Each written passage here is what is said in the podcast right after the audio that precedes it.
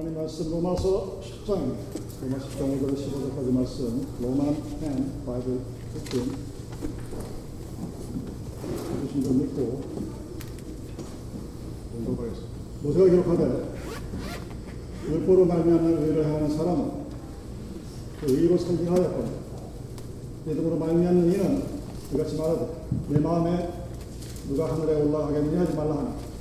올라가겠느냐 함은 그리스도를 모셔 내리려는 것이고 혹은 누가 무저경에 내려가겠느냐 하지 말라 하니 내려가겠느냐 함은 그리스도를 죽은 자 가운데서 모셔 올리려는 것이고 그러면 무엇을 말하느냐?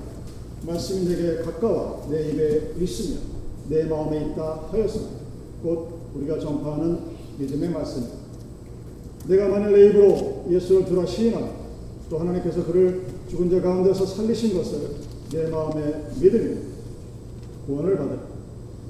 사람이 마음으로 믿어 의에 이르고 입으로 시인하여 구원에 이르는 성경에 이르되 누구든지 그를 믿는 자는 부끄러움을 당하지 아니하리라 유대인이나 헬라인 차별이 없습니다. 한 분이신 주께서 모든 사람의 주가 되사 그를 부르는 모든 사람에게 부여하시도다. 누구든지 주의 이름을 부르는 자는 구원을 받으리라. 그런데 그들이 믿지 아니하는 일을 어찌 부르리? 듣지도 못한 일을 어찌 믿으리? 전파하는 자가 없이 어찌 들으리? 보내심을 받지 아니하였으니 어찌 전파하리? 기록된 바 아름답도다. 좋은 소식을 전하는 자들의 발이요 함과 같으니 여러분 이 세상에서 아름답다. 가장 아름다운 것이 무엇일까? 여러분 아름다움이라는 말을 들으면 맨 먼저 어떤 장면이 떠오르십니까? 그 아름답다고 하는 얘기.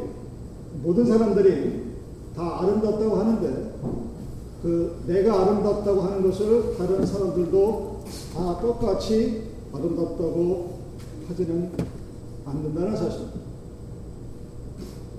위장을 하는 예수가가 있습니다. 과학자예요. 뇌과학자. 뇌과학자이면서 예수가인 이 사람이 고뇌 아란 알트라는 작업을 통해서 예수의 머리가 십자가에 걸린 예수의 머리가 관람자가 볼 때는 왼쪽으로 그러니까 오른쪽으로 기울어진 결과가 뭐냐? 그림을 그리는 화가가 우리의 운해를 강조하는 우리나 고뇌 같은 그런 감정을 자극하는 운해를 자극하기 위해서 우리가 볼 때 왼쪽으로 기어 그렸다고 그렇게 가설을 세웁니다. 그런 가설을 세우면서 그 예수가 십자가에 매달려 있는 그 그림을 통해서 나타나는 선의 아름다움이라든가 고통, 고난, 뭐 애고미 뭐 이런 것들을 표현해서 나름대로 뭔가 아름다운 것을 표현하려 한다고 이렇게 설명을 합니다. 그리고 심리학은 우리의 오른쪽 뇌를 자극합니다. 오른쪽 뇌가 우리의 감정을, feeling을 관장하는 그런 부위이기 때문에 그래서 예수의 뭐 십자가상의 머리는 왼쪽으로 기울게 있어야 됩니다. 여러분이 그 십자가 달리신 그리스도를 바라보면서 그 머리에 수그러진 모습이 왼쪽인지 오른쪽인지 얼마나 유심해서 보셨겠냐마는 흰양 그런 관점에서 사람을 봅니다. 근데 그런 관점에서 보면서도 아름답다는 말이 그 안에서 나와요. 왜 그럴까요? 한 사람이 나무 십자가 매달려서 지금 죽어가는 과정을 그린 그림입니다. 그 그림을 바라보면서 자기의 오른쪽 뇌가 관장하는 감정을 이입을 통해서 그 그림이 우리에게 주는 아름다움을 바라보려고 합니다. 아름답다는 의미는 여러분 서양 철학사에서 굉장히 오래된 주제 중에 하나입니다. 플라톤이 그 시초들. 그래서 미의 이데아라는 말을 처음 만들어낸 사람이 플라톤입니다. 우리가 잘 아는 칸트는 아름다움이 뭐냐? 내가 볼 때 아름다움. 그래서 미의 객관화를 강조합니다. 내가 볼 때 아름다운데 다른 사람도 역시 같이 그것을 보고 아름답다고 느끼면 아름답다고 하는 겁니다. 그 반대편에 서 있는 설교사들이 괴테나 쉘링, 헤겔 같은 객관을 시키는 이렇게 해야 아름답다. 여러분 이 철학의 사조를 제가 말씀드린 건 뭐냐면 내가 아름답다는 것이 다른 사람에게도 똑같은 강도의 똑같은 필링의 똑같은 정도로 아름다움을 느끼는 것은 아니라는 사실인데 그럼에도 불구하고 아름답다는 그 어감이 주는 말 자체는 좋아요. 자기가 봤을 때 어떤 나쁜 것을 보고 아름답다고 하지 않습니다. 오늘 이 로마서의 15절에 관계된 이 말씀의 한마디를 압축하는 것이 바로 아름다운 발입니다. 발의 의미는 우리는 잘 알죠. 그 발의 의미는 무엇일까? 전도자의 발이었겠죠.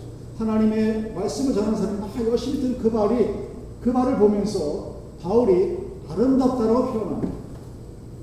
제가 여러분들 드리고 싶은 질문 그리고 대답을 원하는 질문은 무엇을 과연 아름답다라고 하느냐? 아름다운 여인을 보고 아름다운 남자를 보고 또는 다른 멋있는 랜드마크를 보고 아니면 어떤 감정을 보고 이 아름답다고 표현되어지는 미, 유리가 성경에서 그리스도를 묘사할 때 가장 적합한 것이라고 저는 개인적으로 생각합니다. 그리스도를 묘사할 때 나를 위해 돌아가신 분, 죽음을 이기시고 일어나신 분, 영원히 사시는 분, 모든 것을 다 하실 수 있는 분, 하나님이 수없이 많은 수시어를 갖다 드릴 수 있지만 실론을 통해서 저는 개인적으로 아름다운 그리스도가 제가 가장 선호하고 가장 좋아하고 그리고 그렇게 믿고 있는 그리스도의 표현입니다. 근데 중요한 것은 과연 무엇이 가장 아름답냐 하는 거예요.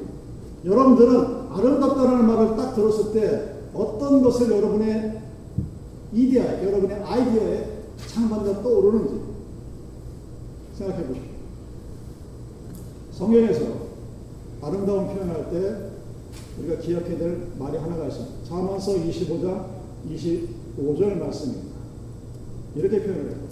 먼 땅에서 오는 좋은 기별은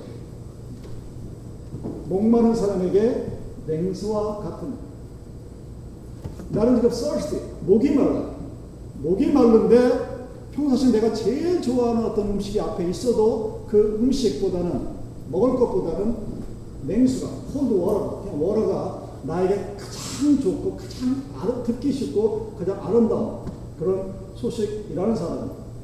목마른 사람에게 목이 말라서 지금 물을 먹고 싶은 사람에게 밥을 가져다 주는 것도 나쁜 일은 아니에요. 그렇지만 적절한 일은 아니에요. 올바른 일은 아니에요. 그 사람들한테 칭찬을 듣기가 어렵습니다. 왜? 나는 지금 목이 말라. 내가 가장 필요한 것은 냉수를 마시는 물 한 모금을 마시는 거예요. 많이도 필요 없어요. 그냥 한 모금의 물만 있어도 나에게는 그것이 가장 아름다운 소식, 듣고 싶은 소식, 가장 원하는 바로 그것을 성경은 아름답다라는 말로 올려서 표현합니다.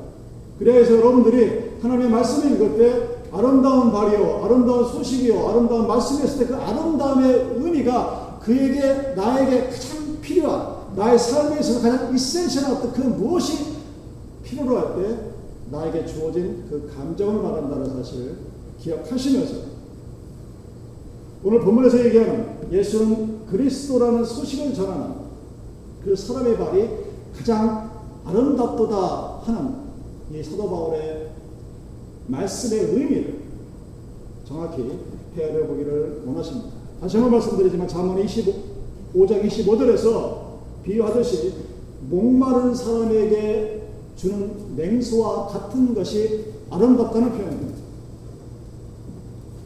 그래서 본문의 이 전반절에서 보면 율법을 통해서 의를 이루겠다는 모든 자들의 모습들이 마치 목마른 사람에게 불고기를 갖다 주고 쇠고기를 갖다 주고 야 이거 얼마나 맛있는데 먹어봐라 하는 것과 마찬가지 결코 아름답지 못한 소식입니다. 율법을 통해서는 어떤 의도 이룰 수 없다고 얘기합니다.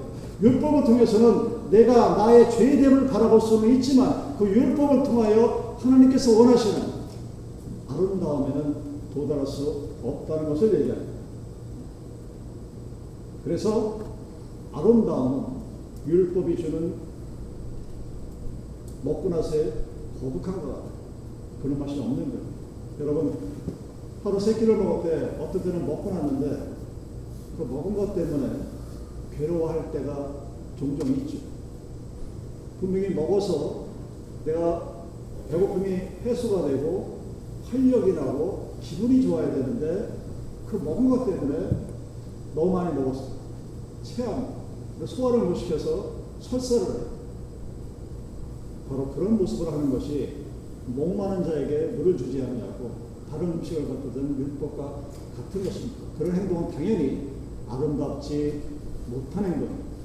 아름답지가 않습니다. 사도 바울이 이사야 52장 7절을 인용해서 예수는 그리스도라는 그 말을 전하는 자의 발걸음이 아름답다고 그랬습니다. 그 발걸음의 진정한 의미가 무엇인지를 두 사례를 통해서 함께 은혜를 나누기를 원합니다. 첫 번째가 마태복음 14장 22절 23절의 말씀입니다. 이 말씀은 바로 오병이어의 기적 이후에 나타나는 역사적인 사건입니다. 자, 지난 시간에 우리가 기억하듯이 오병이어의 사건은 놀라운 미라클이에요. 대단한 기적입니다. 그러나 또 동시에 그것을 기적으로만 바라보면 안 되고 그 기적이 오늘날 우리들이 안에서 하나님의 공동체 안에서 나눔과 함께함으로 이루어질 수 있다는 것에 포커스를 맞춰야 됩니다. 어찌하든 제자들은 오병이라는 어마무시한 사건을 바로 전날 기억했어요. 경험했어요. 야, 하나님이라는 아들이라는 그리스도가 갖고 있는 능력이 이 정도가 하는 정도는 충분히 알았어요. 그리고 어떤 일이 일어납니까? 마태복음 14장 22, 23절 이하에 바다일을 받아갔어요. 무섭습니다. 예수님이 베드로를 부릅니다. 베드로가 호기스럽게 걸어들어. 근데 어느 순간 예수가 보이지 않자 두려움에 빠집니다. 27절. 예수께서 즉시 일러 가라사 안심하라 너희 두려워하라. 베드로가 대답하여 가로되 주여 만일 주시어든 나를 명하사 무리로 오라 오소서 하소서 한데. 오라 하시니 베드로가 베스에 무리로 걸어서 예수께로 가되 사람을 보고 무서워 빠져가는지라. 소리질러 가로되 주여 나를 구원하소서 하니. 예수께서 즉시 손을 내밀어 저를 붙잡으시며 가라사대 믿음이 적은 나여 왜 의심하였느냐 하시고 배와 함께 오름에 바람이 끝이는지라 배에 있는 사람들이 예수께 전하며 가로되 진실 하나님의 아들 비로소이다 베드로라고 대표되어지는 이 인물은 전문가예요. 프로페셔널. 바다에 가는 그런 전문가예요. 어부였습니다. 어렸을 때부터 그물질을 했고 어렸을 때 배를 탔고 물은 바닷물은 친근한 아랫동네 같은 사람이에요. 생전 물을 구경 못한 사람은 여러분 바다가 엄청 무섭습니다. 계곡 같은 데 여러분 깊은 물속을 혹시 한번 빠져보셨는지 모르겠는데 끝이 없이 내려가는 어비스라고 하는 그 의미가 수천 미터를 내려가야 어비스, 어비스가 아니라 내가 눈을 못 뜨고 깝깝한데 단 1미터만 내려가도 무기력해. 아무것도 여러분들이 세상을 살아가면서 뭔가 별거 아닌 것 같은데 당하고 무슨 어쩌지 해서 뭘 할지 몰라서 아웅대웅되는 것이 바로 그 모습입니다. 이 베드로가 자기는 전문가였고 바다에 가능한 예수님보다 훨씬 더 많이 알고 있음에도 불구하고 바다를 두려워합니다. 빠질 것을 두려워합니다. 그럼 빠지면 여러분 생각에서는 지금 이 본문을 봐보면서 아 나는 수영을 못하니까 그럼 바, 수영을 잘하는 사람 중에서 바다에 빠지는 건 그렇게 두려운 문제가 아니에요. 여러분 보셨는지 모르겠는데 제가 아는 고등학교 동창 수영 선수에는 두 알을 묶고서 한강을 왔다 갔다 건너가는 그렇다고 걔가 수영을 굉장히 잘하냐? 그것도 잘하긴 잘하죠. 고등학교 어, 전국체전 나갈 정도의 수영 선수였습니다. 그렇다고 세계 선수 기록도 없고 아시아 선수 기록도 없습니다. 근데 그런 아이들도 수영을 배우는 애들은 뒤를 묶어놓고 양팔만 가지고도 한강 거리가 1km입니다. 왕복이 2km예요. 거기를 왔다 갔다 해요. 비가 오는 날에. 베드로가 물에 빠져서 물에 빠진 걸 두려워한다? 이거는 사실은 거의 말이 안 되는 빠지면 헤엄치면 되잖아요. 헤엄 못 치고 스위밍 못한 애가 물에 빠지는 게 아니라 바다를 지 아빠처럼 뛰어놀던 아이가 어느, 어느 순간 그것도 잊어버립니다. 내가 수영을 할 수 있다는 것. 내가 빠지면 해안, 해안가는 여러분 굉장히 가까운 해안가입니다. 해변가로 헤엄쳐서 가는데 안 죽어요. 그런데 속절없이 그대로 쭉 맥주병처럼 빠져 내려갑니다. 그리고서 오직 할 수 있는 말은 주님 나를 살려주세요. 주님 나를 불러주세요. 하는 그 한마디 뿐이었습니다. 어찌 보면 한심해 하죠. 베드로가 생각할 때 자기는 물 위를 능히 걸을 수 있을 거라는 믿음이 충만했습니다. 자신감도 있었고 경험도 있었고 거기에 더하여 오병이의 기적을 보고 나서 야 저 사람 믿으면 내가 못할 게 없다는 믿음 또한 충만했습니다. 근데 한순간 깨닫고 행동하는 것이 아니라 일단 행동한다는 깨달아요. 자기가 하나님을 의지한다기보다는 어떤 다른 무엇이 있었다는 것을 알게 됩니다. 언제?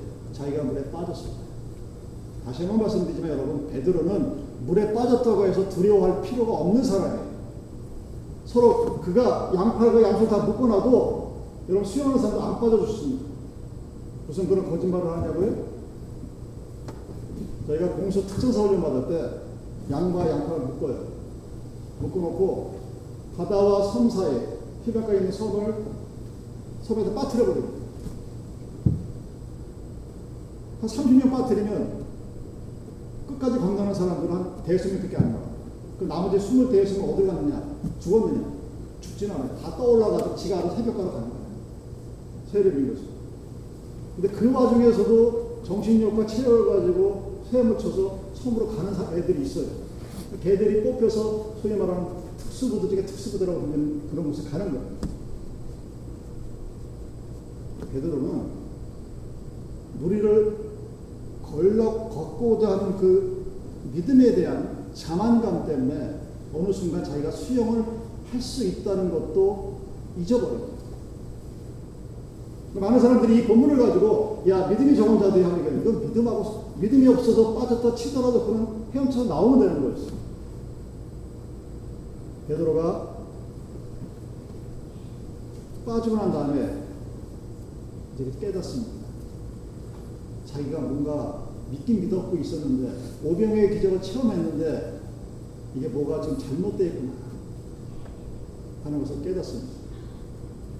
무엇이 잘못되었는지 여러분들이 설교 말미에 찾으시기 바랍니다. 그 다음에 우리는 상세기 37장과 39장을 가면 베드로보다 더 작은 거의 어린아이의 발을 바라보게 됩니다. 창세기 37과 39장은 우리가 잘 아는 요셉의 이야기예요. 구덩이에 빠졌습니다. 그럼 구덩이에 혹시 빠져본 기억이 아마 거의들 없으실 텐데 구덩이에 빠지면요 내 제 키가 1m 75 정도 되는데 여러분 2m만 돼도 제 발로 걸어 나오기가 쉽지 않습니다. 그리고 한 3m만 돼도 제 키의 두 배만 돼도 빠져나오려면 손가락이 다 헤어져요. 이 요셉이 빠진 구덩이에서 쳐다보는 하늘은 엄청 무섭습니다. 저희가 군대 훈련할 때 참호를 쭉 파서 참호 속에 들어갔는데 거기서 사람들이 밖에서, 보- 밖에서 보는 사람들이 이러고 쳐다봐요. 쳐다보면 별거 아닌 것 같아. 근데 그 구덩이에 딱 들어가서 밖을 내다보면 밖이 하나도 보이지 않습니다. 불과 30cm, 40cm 정도밖에 높이밖에 안 되는데 그, 그 길을 그 안에 딱 들어가 있으면 내가 볼 수 있는 그 한경에 그 아무것도 보이지 않아. 그래서 그 날이 밤이 되고 사람이 없으면 두렵고 무서워지게 됩니다. 엄청 무섭습니다. 그 안에서 불어 함정함을 시켜요. 해가 달이 없는 밤을 골라서 거기다 아이들 병사들을 집어넣습니다. 그리고 주위에서 치, 지키는 것이 아니라 한 1km 뒤에 막 철수를. 혼자 있어야 됩니다. 요셉이 그런 상황이었을 때 어땠을까? 아마 대부분 사람들 같으면 불안하기 때문에 가만히 못 있습니다. 그러면 손가락을 통해서 구덩이를 기어 올라가 애를 하여튼 무슨 수를 써야 돼. 근데 창세기를 보면 그런 과정이 기록이 되어 있지 않습니까? 빠졌다, 조금 있다가 지나가는 상인이 개를 끄집어냈다. 이거예요. 그 다음에는 끌고 가죠. 어디로? 보빌다의 집으로 끌고 가서 그 다음 뭐랍니까? 하인이 됐어요. 서번트가 됐어요. 그 부지런히 막 돌아다니고 나죠. 그러다가 유, 보바디 아내에게 유혹에 빠져가지고 잘못될까 싶었는데 거기서 또 막 도망쳐 나와. 그러다가 감옥에 들어갔죠. 감옥에서는 아무것도 못하고 가만히 있다가 또 누가 한 사람이 나가서 그를 끄집어내서 총리 대신을 만들어 놓습니다. 이 요셉의 과정에서 여러분, 요셉이 무엇을 어떻게 잘했다 하는 것에 포인트를 맞추기 시작하면은 우리들의 삶은 엄청 괴로워지게 됩니다. 왜? 이렇게 되면 우리는 보통 이렇게 되죠. 아, 나도 요셉처럼, like 조셉. 나도 조셉이처럼 고생에 빠지면 가만히 하나님 끌리면 끌리는 대로 가야지. 가능할까요, 여러분? 여러분의 삶 속에서 내가 하나님을 믿으면서 살아왔던 삶을 가만히 되돌아보면 과연 그 삶이 가능했을까? 쉽지 않았을 겁니다. 요셉이 구덩이에 빠져서 끌려 나와서 하인이 되고 감, 제일에 들어갔다가 한 나라의 총리 대신이 된 그 모든 것들 속에서 요셉이 항상 하는 말이 있습니다. 여호와께서 그와 함께 계시다 사실. 여러분 잘 들으세요. 여호와께서 나와 함께 계셨다고 그렇게 얘기하지 않습니다. 아 항상 하나님이 나와 함께 계시고 하나님이 나를 지키셨어. 하나님이 나를 지키시면 구덩이에 빠뜨리지 말아야죠. 하나님이 나를 지키셨으면 유혹을 도망쳐 나왔으면 감옥에 집어넣지 말았어요. 하나님이 나와 함께 하셨으면 아버지의 식구들을 배고픔에 내버려 두면 되지 않죠. 그렇게 말하지 않습니다, 성경은 여러분. 그래서 여러분들이 그냥 성경을 바라보면서 그렇게 믿고 싶기 때문에 그렇게 받아들이는 거거든요. 성경은 정확하게 여호와께서 그와 함께 계시다. God with him 이렇게 됩니다. 주어가 가지고 우리가 object 목적어입니다. 하나님이 요셉과 함께 계셨다 하되 요셉이 하나님과 함께 계셨다가 아니라는 얘기입니다. 근데 우리는 우리들의 믿음을 내가 하나님과 함께 계셨다고 하려고 했어요. 그것이 굉장히 사람들의 마음을 여, 여러분들의 오른쪽 뇌를 자극합니다. 마치 십자가에 매달려 있는 예, 그리스도를 바라보면 스스로가 슬퍼하고 아파하고 내가 그리스도와 같은 동일한 행성을 이뤄가면서 뭔가 해야만 될 것 같은 어떤 그래서 그것이 율법이든 무엇이든 뭔가 해야만 할 것 같은 그런 것에 막 빠져들어가는 동시 현상이 일어나. 근데 거기에 하나님은 없게 돼요. 조셉이 하나님과 함께 계셨다가 아니라 하나님이 그와 함께 계셨다. 하나님이 요셉과 함께 계셨기 때문에 요셉이 비록 구덩이에 빠진다 할지라도 요셉이 비록 감옥에 들어가 있다 할지라도 하나님께서 그와 함께 하셨다는 사실입니다. 그런 발걸음. 아름다운 발걸음이 그런 발걸음입니다. 아름다운 발걸음이 여러분 여기 로마서에 보면 나오는 것은 내가 막 아침 저녁으로 나는 하나님의 일만 할 거야 뛰어다니면서 여기저기 저기 다니고 아 하나님은 왜 내, 나의 여심을 모를까? 내가 하나님을 위해서 자식도 내팽개치고 남편도 내팽개치고 자식 다 내팽개치고 하나님의 일만 하는데 왜 하나님 나를 몰라주시죠? 하나님 나한테 뭔가 해주시겠지. 여러분 그 발걸음은 아름다운 발걸음이 아닙니다 그 발걸음은 목이 마른 사람에게 삼겹살 보고 먹으라고 하는 사람.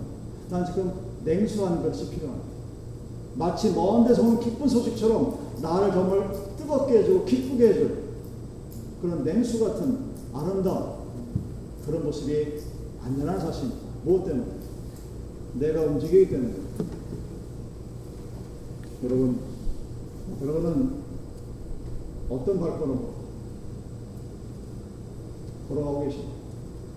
나는 하여튼 사람들은 뭔가를 못하는 가장 큰 이유가 바쁘기 때문에 공부를 못하는 사람도 돈을 못 버는 사람도 건강을 지키지 못하는 사람도 자기 스스로 관리하지 못하는 사람도 그 사람들의 공통점의 맨 첫 번째는 I'm so busy. 난 너무 바빠. 엄청 그 발걸음이 바빠요. 근데 그 발걸음이 아름답지가 않다는 얘기입니다. 사도 바울이 본문을 통해서 비판하는 것은 율법주의자들처럼 내가 무엇인가를 해야 하겠다고 이리저리 분주히 걸어다니다가 이제 지쳐요. 힘이 들어. 그래서 가만히 있는. 그래서 결국은 그 목적지에 도달하지 못하는 그런 삶을 살지 마시기 바랍니다. 여러분, 우리는 할 수 없지만 말씀은 예수는 그리스도, 예수는 하나님의 아들이라고 믿고 고백하면 구원을 얻게 된다고 복음으로 말씀해 줍니다. 그리고 그 말씀에 대한 깊은 성찰과 믿음이 있는 자들이 걸어가는 발걸음이 아름다운 발걸음이라고 합니다. 그렇다면 우리는 무엇인가 서둘러 움직이기 전에 이 나의 발걸음과 함께 하나님이 계시는가를 먼저 바라봐요. 내가 오늘 뭔가를 해야 되겠다. 내가 오늘 뭔가 교회를 위해서, 아, 나라를 위해서, 뭐 조국과 민족을 위해서, 나의 삶을 위해서, 나의 민족을 위해서, 내 비즈니스를 위해서 뭔가를 해야 하겠다고 생각할 때 먼저 과연 거기에 그리스도가 있는가를 먼저 체크해 보시라는 얘기입니다. 그렇게 준비된 것들, 아, 지금 그리스도가 하나님 나와 함께 계시구나. 그 다음에 한 발짝 움직이는 발걸음이 아름다운 발걸음. 그리고 예수가 나와 함께 계시는구나. 내가 예수와 함께 있다 하고 스스로를 믿고 스스로의 믿음을 높이고 스스로 그러다 교만해지는 것이 아니라 아 하나님이 나와 함께 있구나 하고 내가 그것을 알고 난 후에 움직이는 발걸음이 아름다운 발걸음. 그리고 그 발걸음이 누군가에게 목마른 자들에게 가장 필요한 시원한 냉수 한 잔을 줄 수 있는 아름다운 삶의 모습이라는 사실입니다. 여러분, 항상 기억하시기 바랍니다. 내가 하나님을 믿어서 내가 열심으로, 내가 진심으로 나의 모든 것을 다해, 열과 성을 다해 하나님을 믿어서 하나님이 나에게 삶의 평화를 주시는 것이 아니란 얘기입니다. 하나님이 내 믿음 안에 있습니다. 하나님이 나와 함께 있습니다. 그 하나님이 나를 믿게 하십니다. 내가 믿어지게 만드세요. 누가? 하나님. 내가 믿어질 때 내가 막 믿어야 되겠다. 나는 다른 사람은 다 못한다는 이걸 해야 되겠다 해서 쟁취하는 믿음이 아니라 내 안에 계신 성령께서 나를, 나로 하여금 믿어지게 할 때, 그때 하나님이 우리에게 주는 평강이 있는 것입니다. 여러분, 간혹 기독교 집안에 있는 분들의 이야기를 많이 듣는 하시고 저는 평생 주의 성도를 지켜본 적이 없습니다. 대단한 믿음이죠. 근데 여러분, 그 믿음도 하나님이 주셨기 때문에 가능합니다. 그냥 감사한 거예요.